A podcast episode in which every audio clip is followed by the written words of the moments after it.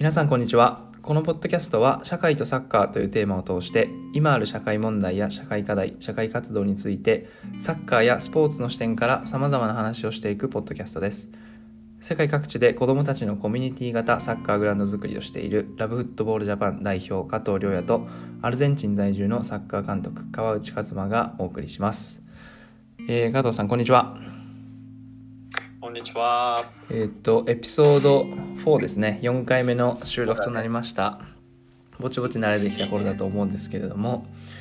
えーっとですね今回は、えーっと社会とサッカー記念すべき初ゲストをですね呼んでおります。いえ、イ。ェイさイ。ェイ。えっとじゃあ早速、えー、と紹介させていただきたいんですけど、えー東京を拠点に活動するフットボールカルチャーマガジン週休マガジンの編集長大上隆さんです。大上さんこんにちは。こんにちは。ではよろしくお願いします。はい、よろしくお願いします。ご無沙汰しております。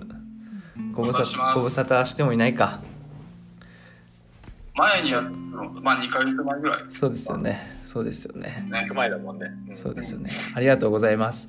そしたらですね、ちょっと今回ですね、えっ、と、週休マガジンの大上さんと、えー一緒にこうやって収録をする経緯をちょっと説明させていただきたいんですけど、まあ、経緯というか、えっ、と、週休マガジンが、えーカルチャーと社会という両軸で、えー、と雑誌を作っていると、えお聞きしましてで、まあ、僕たちの、えーポッドキャストのテーマがですね社会とサッカーというテーマですので、まあ、ぴったりということで今回、えー大上さんをお呼びしていろいろとお話をしていければと思うんですけれども、えー週休マガジンはですね毎号一つのテーマを軸に特集を組んで、え選手クラブサポーターといった人からファッションアート建築食までゲームの背後に存在するさまざまなものことを独自の視点で読み解いていくマガジンで、えーこれまではですねルーツ特集とか、えーアイデンティティ特集テクノロジー特集ロシア特集、えーフィーメール特集など、えー知る人ぞ知る超活かした、えーサッカー雑誌です。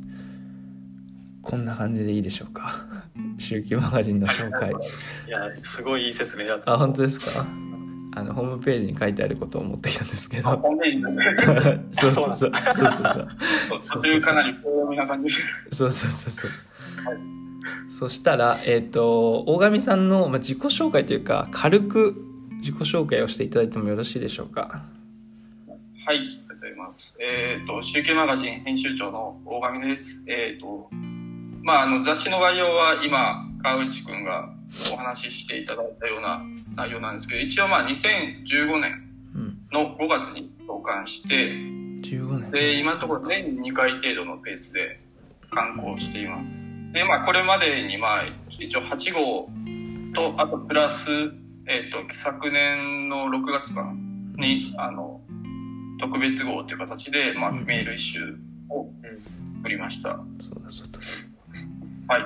はい。で、まあ、あとは、で制作をやりつつ、まあ、サッカー、まあ、あの、サッカークラブとなんか仕事をさせていただいたりとか、うんうんあとは自分たちであのグッズを作って、まあ、雑誌と一緒にいろんなところでポップアップイベントをやったりとか、うん。まあ、あとはトークイベントとか展示イベントっていうのを、まあ、これまでにやってきました。うんうん。はい。そういう感じです。なるほど。そんな感じですかね、はい。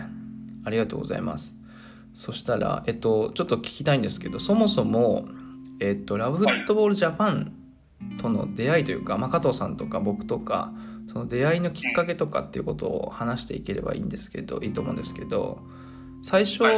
あれですか？加藤さんと大上さんはどういったきっかけだったんですか？出会ったのは。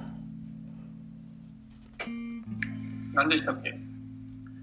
あのー シティボーイズの山田さんですね。はいあーじゃあシティボーイズの山田さんと先にどっちかが出会ってたんですか？加藤さんか。そう、うん。多分それぞれが山田さんとあやっていたんだと思います。ー。うんうんうんそう。で、山田さんにお願いして、ううん。んなんか、紹介してくださいっていうふうにずっと話をしてて、うんで覚えてますもん、私、あの、あの、武蔵小山のイタリアンのピザ屋さんで、ピザ食べましたもん、3人で。あ3人で？そうそうそう。あれ4人じゃなかったでしたっけ？あ、4人でした。他誰あともう一人は、週休でもうんインタビューした、あの、4号目か、それこそ。うんあれ？そ ?3 人でしたっけ？3人でしたね。うん。3人、三人ってことでした。あ3人でしたはい。すいません、記憶がよく。うんなるほど。からでしたね。まあでも、その後すぐ何かうん。生まれるっていうことはなくて、うんうん。うん。確か、うん、ラブフットボールとっていうよりかは、うん。あの、カズマうん。と週休が先に、うん、始まったかあそうなんなでしたっけ？というふうに思ってるね。そうですね。多分雑誌と一緒にやったのはそうかもしれないですね。あれまあ、2つは別のタイミングでうんやったと思うんですけど。そうですよね。でもうん。カズマが書いた記事があったでしょ？あの、はい。ニュース特集で。そうそうそうそう。あで、れそれは、はい。その前に、なんかブログかなんかを多分僕の方がうんうん何かので見て、うんうんうん。なんか面白そうな人がいるなっていうので、うんえっと、メールをした気がしてます。そうですよね。ああ、そうなんだ。そうなんですよ。だからまだ、あの時僕がえっ、とヨーロッパの旅から帰ってきてではい。確かもう加藤さんとてかラブフットボールジャパンで活動をし始めていた時かな、うんうん。そう2016そう。年とかですもんね。うん。でそうそうでそうそう。なんか加藤さん経由だったか大神さんから直接だったかちょっと忘れたんですけど連絡もらって。でえっ、となんだっけ。あの六本木？六本木じゃねえわえっ、と渋谷でしたっけ？大神さんの。原宿、あ原宿のバカントですあのね、そう。そうそうそう。にお邪魔してそこでちょっといろいろ話をしてじゃあちょっと雑誌でユース特集っていうのをやるから記事を書いてくれませんかって言ってくださってで書いたのがきっかけでそこからなんかいろいろと一緒にやらせてもらってるんですけどいまだに結構僕は気に入ってるんですよあのコラムあの週休で書いた。そうそうそうなんだっけタイトル。えー今時の若いやつはってやつなんですけど。あれはなかなかねいい気にね。入ってるんですよ。あのサッカーがそれこそなんだろうそれこそ今のコロナとかあの日本の公演の状況とか重ねますけどそういうことに触れててでなんかなんだろうな結構昔もイギリスとかであのサッカーをやるなみたいなサッカーが社会にとって邪魔だからうるさいし物壊すしやるなみたいなことを国からこう指示とかが出てた時代とかってあったんですけどイギリスとかって。それでもこうサッカーがなくなってないってことはそれにこう抵抗した若者がサッカーをやり続けたんだと、うん。みたいな話をしたんですよね。確か。うん。なかなかなかなかのお気に入りのものだったんですけどそんなことはいいとしてなんかラブットボール ジャパンとしてもしくは加藤さんと週休マガジンでこれまでなんか一緒にやってきたことってなんかありましたっけ？雑誌の方では、うんえっ、と、ベリーグ集の時でしたっけ ?7 号目の。そうですね。その時に加藤さんにコラムを書いていただいたのと、うんうん。またはあれか8号目のローカル特集でも、まあ一応公演というテーマでうん対談で参加していただいたうん。ああそうで、だ。多分その前に、えっと、ラブフットボールのイベントをあの中目黒の、うん。えっと、ショマルがやってたギャラリーあが、あ、はいはいはい。うん。あそうかそうか。そうかそうかあの時はまあ、2018年だね。2018年。ね。その中目黒のワイデンのギャラリーで写真展やらせてもらった時に、うんうん週休にも協力いただいてうんうんうん。まあやってましたね。うんね、雑誌を置かせていただいてそっかそっかそっかそっかそっか。まあ、あとは本当、個人的な関係で言うと、本当あの、ね、フットサル大会とかでうん一緒に同じチームでフットサルをしたりとか、そうですねあと結構海外からいろんな人が来た時に、うんうんまあなんか、お互いを紹介し合ううんうんうん上がらなかったのでご飯行ったりうん。っていうのは結構、なんで結構そういう意味での、ね、出会いしたら結構、まあ、この2、3年はいろんな形でうんうん。うん。出てる感じですよね。うん。確かにそうかギャラリーがあったのかうん。懐かしいですね。忘れてたわ。あれもあれがいつでしあれ僕アルゼンチン行く直前ですよね。それめっちゃ覚えてますわ。2018年の、まだ春前だったと思うな。そうですよね。懐かしいわ。うん。僕で、そっから、うん。そうか、2回記事書かせてもらって。うんうんうんうん。そうかそうかそうか。ちょっと今後ともよろしくお願いしますですよね。本当に。ま そしたらですねちょっとここからは大神さんにビシバシいろんな質問をしていきたいなと思っているんですけれども、準備はよろしいでしょうか、大神さん。大丈夫です。か？あはい。えーっとえーっとまあ今、えーっと週休マガジンの雑誌の編集長っていうイメージが、まあ、強いと思うんですけど、まあ、僕もそういうイメージなんですけど、えーっとはいこれまで大神さんの人生といいますか、えーサッカーそもそもやってたのとか、えーサッカー好きだったのとかなんかそういう話を聞きたいんですけど週休やるまでは何をしてらっしゃったんですか、そうですね。まあ、そもそも、その、まあ、サッカーとの話で言うと、うんうんまあ、僕がさ、まあ、えっ、と、今35歳で、まあ、1984年生まれで、えっ、と、本当サッカーに興味を持ったきっかけっていうのが、まあ、この世代と結構多いんですけど、まあ、本当 J リーグの開幕うんだったんですよね。うん。で、多分本当小学校3年の頃に開幕をして、うん。で、まあ、僕らぐらいの世代だと結構、それまでだと、やっぱりみんな野球だったりとかうんをやってる人が多かったんですけど、まあ、結構それがき J リーグの開幕がきっかけで、本当サッカーに興味を持った人が増えた日で、もう完全に僕はその流れに乗っかった感じですね。で、まあ、そこから普通に、まあ、中、小学校から、まあ、中学高校と、まあ、部活でサッカーをしつつ、うんうんまあ、とはいえ、そんな別にプロを目指していたっていうレベルでやってたわけではないので、はいはいはいうん。まあ、いわゆる本当普通の部活生みたいな形でサッカーとの関わりはあって、う。うんんで、そこまでは結構、そうですね。で、まあ結構大学に入ってから、まあ、ササークルでまあサッカー自体はやってたんですけど、うんうん逆に結構高校までが本当いわゆるサッカーしかしてなかったみたいな生活だったんでうんなんかちょっとこうサッカー以外のことにも興味を持ち始めたタイミングっていうまあそれもまあよくある話だと思うんですけど、えう。ーうんんでまあそこで結構まあファッションまあ最初はやっぱ分かりやすくファッションみたいなところから興味を持ってまあそこからなんか音楽とかアートとかっていうのにうんうん。どんどんこう自分の興味が変わっていったっていうのが大きいですうん。だからだんだんその大学入ってまあ年を重ねるにつれて、まあ、サッカーからは結構こう距離をうん。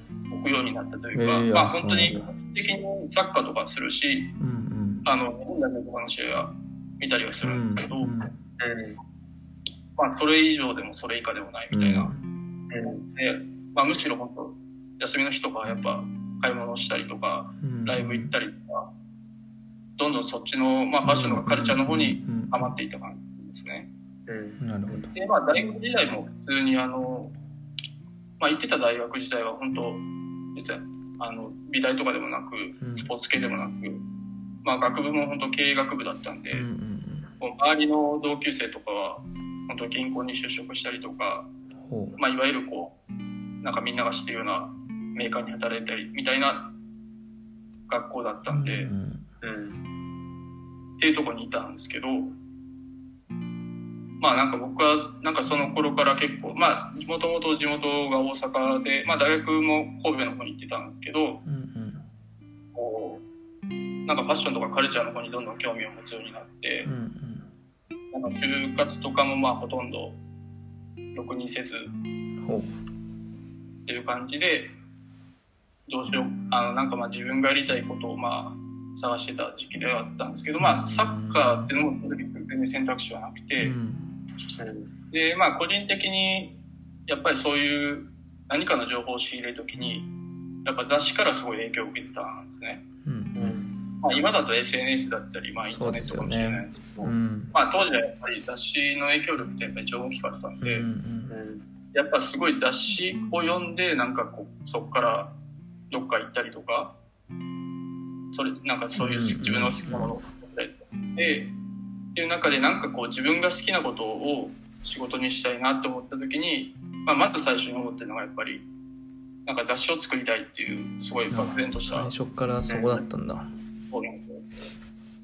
っていうので、一応就職活動もしてはいたものの途中で辞めて、でも逆に自分の、当時自分が影響を受けていた出版社が、まあそんなに大きくない出版社なんですけど、うん。うん。ここにひたすら履歴書を送るっていうことをしてました。へえそのひたすらっていうのは、一回落ちてもまた送ってるっていうような感じだったんですか？そこの会社が、そもそもやっぱり小さい会社なんで、ーうんうん。え新卒募集っていうのはしてなかったうん会社うんうんなんで、なるほどなんで、なんか、なその会社にある雑誌の、要は、編集者とか、まあ、広告営業だったり、まあ、いろいろこう、要は中途採用で人が抜けたら募集をするうん。タイミングで、毎回ダメ元で、あの、新卒できるんだけど、とりあえず毎回送ってたっていう。感じ。で、ど。そうしてたら、ある日連絡が来て、ほただ、えっ、と、その、まあ、人事やってる方からだったんですけど、で、ただ、まあ、その会社自体がやっぱりその、編集職とかっていうのは基本的に中途採用しかうん。持ってないって言われて、ううん。で、まあ、僕が一応、まあ、経営学部にいたので、うんその、いわゆる簿記の資格とか持ってたんうんですねうんうん。で、なんかその、経理とかの仕事であれば、あの、新卒でも、うん。実は今取ろうとしてたけど、興味があるかっていうふうにうん連絡が来た時に、まああの、まあそこの出版社がまあ東京で、まあとりあえずなんか関西から東京になんかちょっと環境を変えたいなっていうのがあって、うん。で、まあその後はあれか、そんなに大きく会社じゃない、大きくない会社っていうのは分かってたんで、うんうんまあなんか入ったらなんとかなるんじゃないかっていううんうん気持ちで、とりあえず東京に引っ越したっていう。うんなるほど差し支えなければはい。その出版社の名前と聞いてもいいですか？えっ、と、そこは、あの、インファスパブリケーションズっていうところで、えっ、と、雑誌で言うと、あの、スタジオボイスうんで今も出してるらしい。まあ、あと、ファッション系だと WWD ジャパンっていう、うん。あのへー。ファッション業界系の新聞を出してるところ。うなるんっていう、まあ、本当にどっちかというとサブカル、まあ、いわゆるサブカルみたいな雑誌を作ほどる。まあ、アンダーグラウンへドのカルチャーを取り扱っている雑誌を作っている出版社ですね。ーなるほど。はそれそれがいくつの時ですか？その初め東京来たのがえっと東京に引っ越したのがう、ん22の冬とかだったあの大学卒業する前にもうんうん。引っ越してきた。あそういう感じなんですね。もうあの大学自体も行く予定もなかったしへえバイトで34ヶ月働いて、まあ、そのまま入社したっていう。はい。へえまあその時は本当に、まあ、ほん編集の仕事がしたい。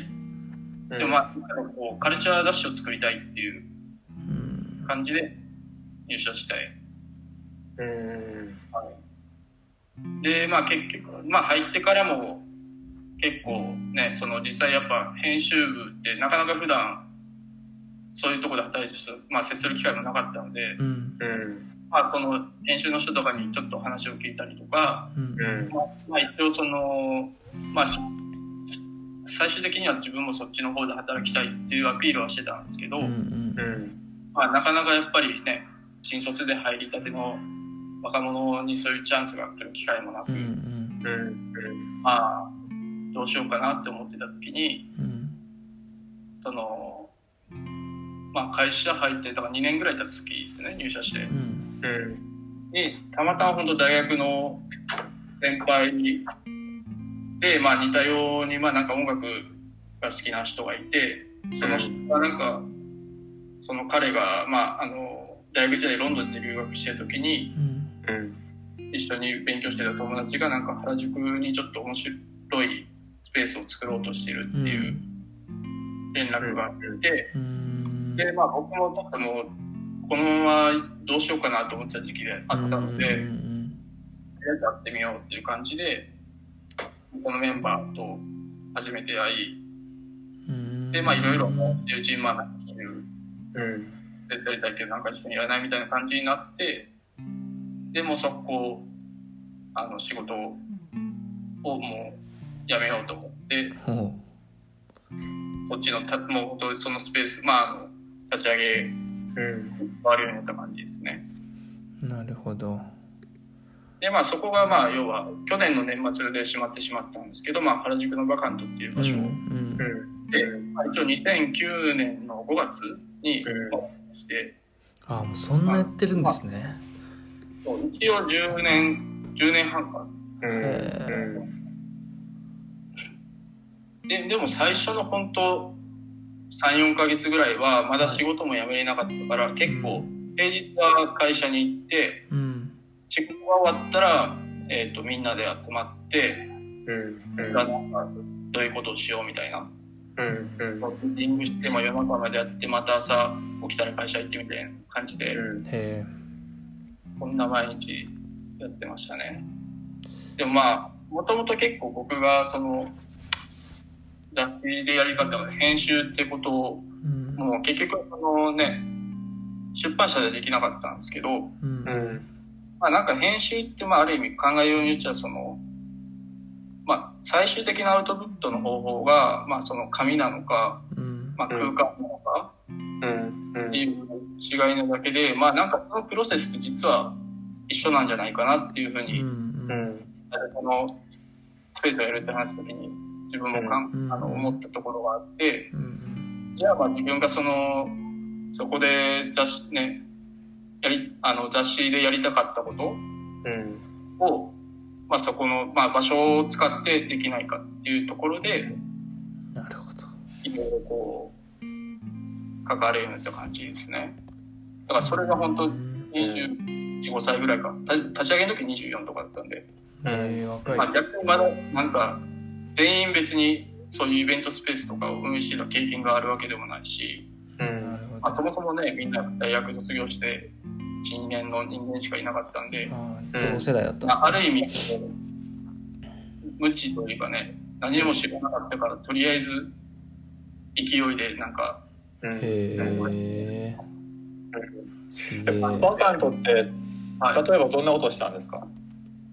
もう本当まあライブイベントをやったりとか、うん。もうなんかそこの場所自体も結構、一つの、なんていうんですかね、まあライブハウスとかギャラリーとかなんかそう一つのジャンルに特定される場所っていうよりも、ううん。ん本当にその日によって起きていることが毎回違うような場所。ううんいうのを、まあ最初にやるときにみんなで、まあコンセプトでもないんですけど、うん。うん。やってて、まあ、まあ最初はもうそんな感覚的にみんなやってたんですけど、うん。なんでまあ本当になんか自分たちがこう妄想してたことをただひたすらダメ元でもいいからやってみるみたいなうん。うん。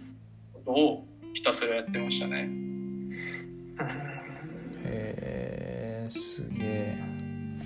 だからその、まあ、たまたまね、そういう場所があったっていうのは大きかったですね。まああとそういう出会いがあったっていう、多分それがなければね、うんでまあもしかしたらそういうこと宗教自体を作ってなかったかもしれないなっていうのはねうんうんあると思いますね。本当ですね大神さんが週休作り構想し始めたって何年ぐらいなんですか？えっ、と、週休自体の放送は2014年ぐらいからですかね。1年ぐらいですね。だからそのバカントがまあ2009年に始まって、うん。まあ5、5年ぐらいはまあずっとそこでイベントの企画とかをうん。やったわけなんですけど、だからまあ当時は、その頃はむしろサッカーと一番離れてた時期というかう、ん。うん。あやっぱ東京に引っ越してきたっていうのもあったんで、うん。まあそもそもやっぱサッカーをする環境がうん全然なかったっていうのうんも、まああるかもしれない。うんっていうまあ、本当に離れてはいたんですけど、うん。一つは結構大きかったのは、やっぱ2011年のまあ、震災があった時、うんうん。まあ、それこそまあ今回のような状況に近かったと思うんですけど、はいはいうん。震災がまあ3月11日にあって、多分その月末ぐらいにあのチャリティーマッチがうん。うん。うん関西かどっかかな。うん。で、その時にまあ友達と普通にサッカーの試合も見てたんですけど、うんなんかまあ、その時やっぱ自分がすごいこう、まあ、勇気をもらっててちょっと大げさなんですけど、うん。うんサッカーってこんな力があるんだっていうのを、うんすごい、まあ自分自身もそうだし、やっぱりうん。ね、テレビを見ててすごい感じたことがあって、うん。全くお同じ話しましたねそれ。先週あの前回の。本当に感動しましたよねあの試合は。僕もそのそれでね、勇気をもらったって話を前回して。そうそうそう、はいそうなんですよ。で、なんかその頃から、ちょっとずつこう、まあある意味その20代のね、24、5歳ぐらいからまあこう30ぐらいにかけて、うんうん。いろいろ何も考えてないんですけど、やっぱ30手前になってまたいろいろこう次どうしようかなって考える時になった時に、うん。なんかこう、サッカーの素晴らしさみたいなのを改めて感じるうん。機会があって、うんで、なんかサッカーでなんかこう、今まで自分のこう、それまでバカントって場所をやってきたことの中では一番遠い存在みたいな感じだったんですけど、うんうん。なんかそれって逆におかしいんじゃないかっていうなんかことも思い始めてうん。やっぱりそのね、学校とかのその文系理とね、たなんか体育会系みたいな、文化系と体育会系か、みたいな、こう、すごい対極的な見方をされがちではあるんですけど、そうん。これ以外の可能性もあるんじゃないかなっていうのをうん。思い始めて、うん。で、まあ、まず最初は、その、そこのでイベントをやろうっていうふうにうん。思ったんですね。その、うんまあ、要はアートイベントとか音楽イベントをやってる中に、うんなんかサッカーのイベントやってないかなっていうのをうんで、で、初めてやったイベントが、一応セカンドキャリアをテーマにしたトークイベントうんだったんですね。で、まあ、それは結構その、そのイベント自体を企画してた時がちょうどやっぱ27、8歳の頃うで、んうん。その J リーガーのね、平均の引退年齢がまあ26歳とか。言われてる中で、やっぱ自分たちと同世代の人たちって、こうね、みんなどうしてんのかなっていうのを単純になるほど。疑問に思ったことがあって、うん。で、まあなんかいわゆるね、元スポーツ選手ってう、ん。その指導者になったりとか、うん。テレビで解説やってる人とかっていうのはもちろん、ね、みんな知ってるとは思うけどうんう、んうんまあ実際やっぱサッカー選手ってもっとたくさんいる中で、みんなどうしてるのかなっていうのがちょっと気になったのがあって、っうんうんていうのでちょっとトークイベントを、まあシリーズとしてうん。始めたうん。のが結構、週休が始まるきっかけになったへうーん。わけですそうね。なんだ当当時はあんまりなんか今で今だとうん。なんかそういうサッカー選手のセカンドキャリアとかっていうことって結構言われてるじゃないですか。言われてるし、なんかだんだんなんだろう。セカンドキャリアっていう言葉使うのもどうなんみたいなフェーズに入ってきてるじゃないですかもう。なんかもうサッカー選手のサッカーの人生とその後の人生別に分ける必要ないよねみたいなことを言っているアスリートの人も出てきたりとか、うん。でも当時は本当全然そんな感じないですよね多分みんなマジで何やってんのみたいな感じだったんですか？もううん、多分、それに関して発言する人とかもいなかったんですか？ねあんまりね。まあ、あ単純にやっぱ情報としてうん。全然なかったなっていう。うん。うん。まあ、あとは単純に自分がそのサッカー業界、まあ、いわゆるそのサッカー関係者うんとの別につながりっていうのが当時は別に全くなかったから、余計にこう要はメディアに出てくる情報しか知らなかったっていうのがあって、うなんでまあ単純にやっぱそういう、まあ普段自分がやってるイベントに、あの、まあ来てくださる方の中でもやっぱサッカー好きの人とかがいるうん。になんかまあそういう人がどういうのを持つかなっていうのも、やっぱみんな知ってるようで知らなかったりするっていうのがあったんで、うんうんうん初めて、まあでも第1回目のゲストが、うんまあちょっとだいぶ年だったんで、あれなんですけど、まあ、あの、まあ元ベルディでプレーしてた、あの、うん。で、今あの、スペインで、のバルセロナのうどん屋をやってる石あ塚健あはいはいはいはい。あそうだったんだ。あの、池マガジンの創刊号でもインタビューをしさせていただいた。うえそうかそうか。うんうんうんなんで、まあちょっと第1回が石塚さんなんで、まあその時点でだいぶちょっとこう、参考になるようで全然参考にならないみたいな。ー、確かにロックですもんねそうん。もうあの当時結構自分のブランド確立されてましたもんね。そうで、ちょうどあの、イベントに初めて出ていただいた時は、そのブランドをやめ、やめたところで、あ、そうなんだ。スペインに移住する前みたいな、うーんなんですよね。なるほどえっていうところで、まあ、まあ個人的にやっぱそういうね、話を聞いてみたいっていうのがあったのと、あと、まあ自分自身もなんかどうしようかなって考えた時期もあったんで、まあ、うん。サッカーで入り口で始めたのと、まああとはあれか、まあさそれこそあの、横浜フットボール映画祭うんうん。うん。もその頃からなんか年に1回通うようになってきて、うん。うんまあ、そのサッカー映画の、まあ、上映イベントをやったりとか、うんうん。あとは、えっ、と、まあ、原宿っていう土地柄もあったんですけど、やっぱ国立競技場が近くうて、んうん。で、なんか、ね、それこそ2013、2014年の頃って、あの、オリンピ国立競技場のそのコンペがあって、まあいろいろで、その時に結構、スタジアムって、そのまあデザインとかお金のことはいろいろ言われてるけど、うん。やっぱりその場所の運営に携わっていたうん。うん。えでなんかあんなにでかい場所がまあ国立の場合は結構ね都心のど真ん中にあるんですけど、うん。ああいうスタジアムってもっとなんかいろいろ可能性があるんじゃないかっていうふうに、うんまあ今ではいろいろ思うんですけどねうん。うん。すごい感じるようになってでまあそれこそ都市とスタジアムっていうテーマのトークシリーズを、まあ、本当サッカー関係者だったりとか、まあ、あとは全然あの普段全然まあサッカーは個人的に好きだけどうん。仕事は全然違うことやってる人とか、うんまあ、なんかそれぞれ別のジャンルの人を。呼んで、まあなんか34人でまあ対談をするみたいなうん。うん。で、まあ、もちろんなんか別に国立が何が正解とか別にうんね、そういう話はないんですけど、うん。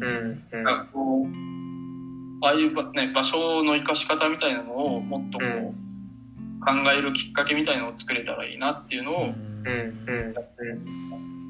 で、なんかまあそういうイベントを、なんか自分の中で継続していくうちに、なんかやっぱイベントって、イベントの良さってこう、やっぱその場、ね、その場の空気をなんか体験できたりとか、なんかやっぱ終わった後にこう形に残らないっていうのがすごい自分の中でももどかしいなっていうのがあってうんうん。うん。でまあトークイベントとかだったらまあこう特にそのセカンドキャリアのイベントとかうんスタジアムのイベントとかやっぱシリーズやってるとなんか一冊にまとめたいなっていう欲が自分の中に出てきてなるほどうん。うん。だったらなんか雑誌作りたいなっていうのがうんうん。うん。またその一周したわけでもないんですけど。うん。そういう気持ちが盛り上がってきて、うん。ただやっぱりその当時とは違っあの、まあ、大学生の時とは違って、うん。カルチャー雑誌を作るっていうよりも、なんかサッカーっていう切り口うんうん。やる方がなんか自分にとってもこう新しい挑戦になると思うし、うんうん。なんかこう、ね、まああと当時あれか、まあイギリスとか、まあ、海外とかだと、あの、グリーンサッカージャーナルって、まあ今もう終わってしまったんですけど、うん。まあ、それ結構自分たちと同世代の人たちが、まあ結構、カルチャー視点の雑誌が出てきた時で。こういう楽しみ方をもっとできたらいいのになっていうところで、だったらまあ、自分で雑誌を作れないかなって思い始めたのが、まあ、うん。この週休が始まったきっかけですね。なるほどじゃあ最初は雑誌からスタなんかなんだろう僕はてっきりもう雑誌がとにかく作りたかったから、もう週休マガジンドンやろうと思って始めたのかと思ってたんですけどそうではなくなんかこうサッカーのイベントとか別の角度から関わり始めてだったら雑誌を作ろうっていう流れだったんですね。そうなんですよ。だから結構、ね、その、まあ、やっぱ元の雑誌を作りたかったっていうのと、うんやっぱその後、こういろんな、こうイベントを企画したりとか、うん。やってるけど、やっぱその経験の2つがあったから、まあ、うんこういう形で今作れているのかなっていうのは自分の中では。うんありでも私なんかすごいなと思うのが例えばそういう時雑誌じゃなくてジンみたいな、はい割と薄いものから始めてっていうような手段もあったかなと思うんですけど結構一冊目からもうがっちりしたものを作ってたじゃないですか。確まあかに、そうですね。確かに。あれって、はい。まあどういった経緯があったんですか？それは、まあ、それも、それもあれかな。その、まあ、にバカントで、えっと、東京アートブックフェアっていうイベントを、うんおうんまあ、まあ、東京アートブックフェアは2009年から始まったイベントなんですけど、うん第1回の会場で実はバカントもう、まあ、もう一箇所あったんですけど、えー。あーそうなんだ。で、まあ僕もやっぱその時に初めてね、すまあすごいやっぱ人もすごかったし、うん。こういうなんかジンみたいなのが、やっぱりそあのイベントがきっかけでやっぱり世の中に一気に広がっていくうんんうんで、でやっぱそれを実際に僕もそのね、現場をやっぱすごい近いところで見てたので、うん。なんか雑誌を作るハードルはやっぱり昔に比べると減ってる感じはすごいしたんですね。で、まあ僕自身もその、例えばイベントをした時にちょっとしたジンとかをうんやったりっていう経験はあったんですけど、うん。やっぱり週休を始める時に思ったのが、やっぱそういう、まあいろいろ見てきた中で、うん。まあある意味、まあ覚悟でもないんですけど、うんまあジンって多分、まあ気軽に作ろうなら作れるけど、多分うん。やるならなんか続けたいなと思って、うん。あだったらちょっともう、なんか雑誌もうっていううんところに行き着いた感じですね。なるほど。最初からクオリティ高かったですもんね。第1号目から大神さん大胆ですねあでも手探りなジャンプをするっていうよりか意外と？やっぱり、いきなり本気でやっていくっていうのがうん。キャリアの中で結構一貫してますね。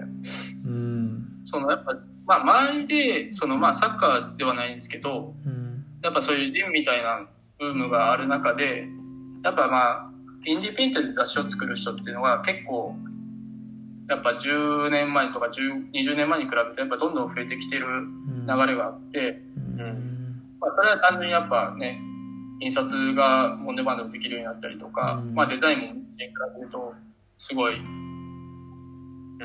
やりやすくなったっていう流れがあって、まあやっぱ僕もその雑誌自体はやっぱりこう、ずっと好きだったのは変わりなかったんで、うん。結構いろんなそのインディペンデントで雑誌を作ってる人たちともそのイベントをやってたのもあったんで、結構その人たちが実際どうやってるかみたいな話を聞いたりとかそうか。あそうか。ーもあったんで、逆になんか、この人たちが周りにいる中で、うんこう、やるならやっぱね、ちゃんとしたものをやりたいなっていう。うんうん。ので、もう最初からそうですね。うん。なるほどね。逆さ、そこししか、まあ、あんまり考えてなかったです。そのう、ん。作る、うん。考えた時に。えはいままだ時間大丈夫？まあ大丈夫と言えば大丈夫だし 今40分ぐらい。もう一個聞きたいです。よ。どうぞどうぞ。その週休をうん。はい具体的に作ろうと思い始めて、はい。どんなことから始めてたんですか？例えばさお金もいるしデザイン,、はい。デザインのところもあるし、うん。そのコンテンツ作るためのそのネットワークも作んなきゃいけないみたいな、うん。いろんなやっぱりハードルがあるかと思うんですけど大上さんそれをどうやってまずやってったんですかね？何が最初だったっけな？あでもななんとなく、こういう内容の雑誌を作りたいっていうのは、まあ、イメージがあって、うんうん。あったんですね。で、まあ、やっぱそれを形にするためには、やっぱりデザイナーの方の力はやっぱ大きいなっていうのはうん。実際あって、だから誰にデザインをお願いするかっていうところは、うんなんかコンテンツよりも前にうん考えた感じなるほどですね。うんうんあんまりこう、まあ僕自身はやっぱす、まあ、サッカーは好きで、うん。まあ、やってたりうなんかデザインを誰かにお願いするとしたらうん。むしろこうサッカーのことはあんまりわからないぐらいのうんうん感じの人の方がなんか客観的な目線でうん。はあもらえるかなっていうのがあったのでうんうん。だからその、まあ、今ももちろんあのずっと変わらずお願いしてる、まあ、橋爪さんとか、うん。で橋爪さん自身、まあ、もちろんあのサッカー見ないとか全然ないんですけど、うん。まあ、割とそういうなるほど。ある程度距離がある方とうん。うん。一緒になんかやらせていただけばなんか面白いものがなるんじゃないかなっていうので結構そこが大きいかもしれないですね。うん。じゃあ一緒にやっていく人の選択から始めたって感じですね。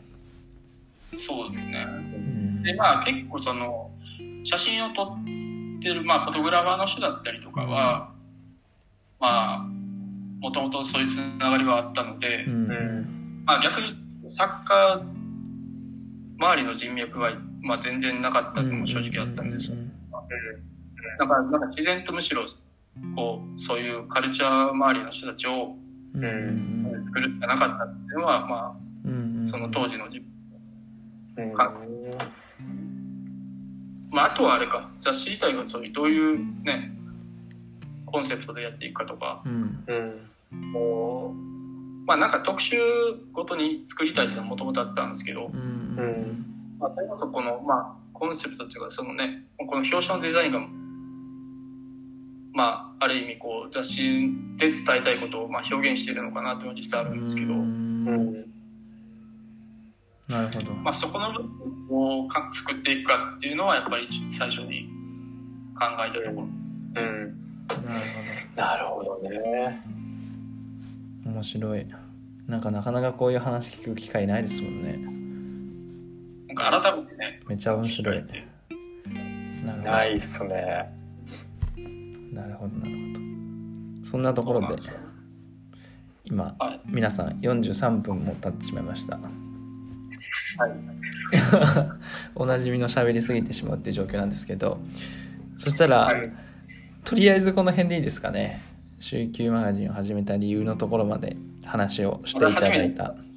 あ本当ですか？やった。大丈夫です。はい。ってなるのでそしたら一回ちょっとこの辺で切らしていただいてまたこの続きは、えー後編ということで公開をしていきたいと思います。よろしいでしょうか？はい。では大亀さんとりあえずありがとうございました。また後編でよろしくお願いします。よろしくお願いします。はい失礼します